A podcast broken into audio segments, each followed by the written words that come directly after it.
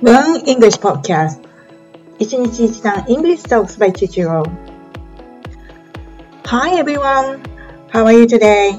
カナダ在住14年目の私が今すぐ使える英語を一日一単語ずつ紹介するチャンネルです。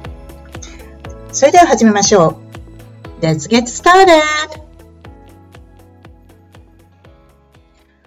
はい、皆さんいかがお過ごしですか今日は一度立てた計画を再び再調整するときに使うフレーズ、リスケジュールという単語を使ったフレーズを勉強します。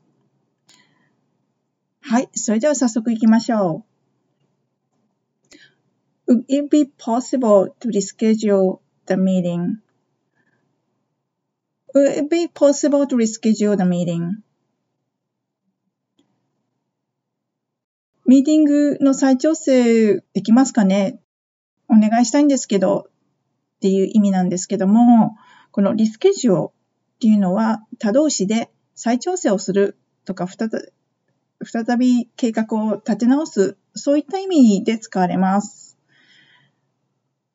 で、今日のこの would be, would be possible to 何々動詞なんですけども、このフレーズはですね、人にお願いをするときにとても丁寧な言い方をします。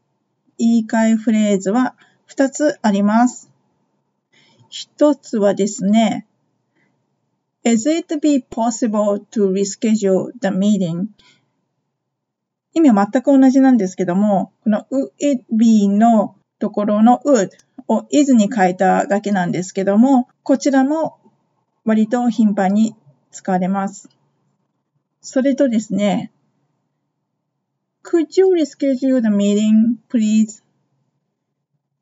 割と please をつけると割と丁寧な感じになるんですけども、こちらも could you reschedule これも割と頻繁に使われます。could you, 宇宙。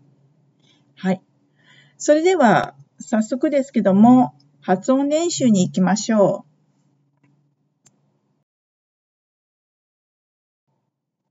Would it be possible to reschedule a meeting?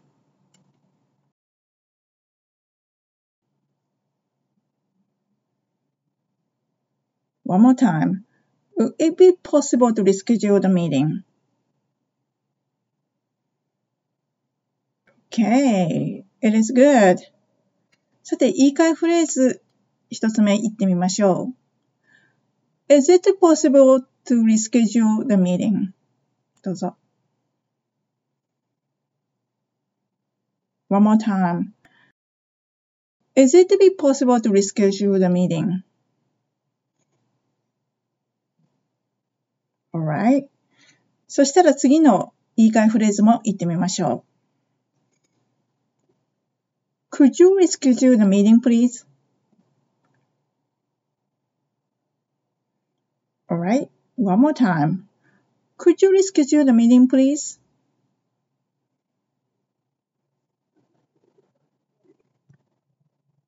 Hi, it's very, very good.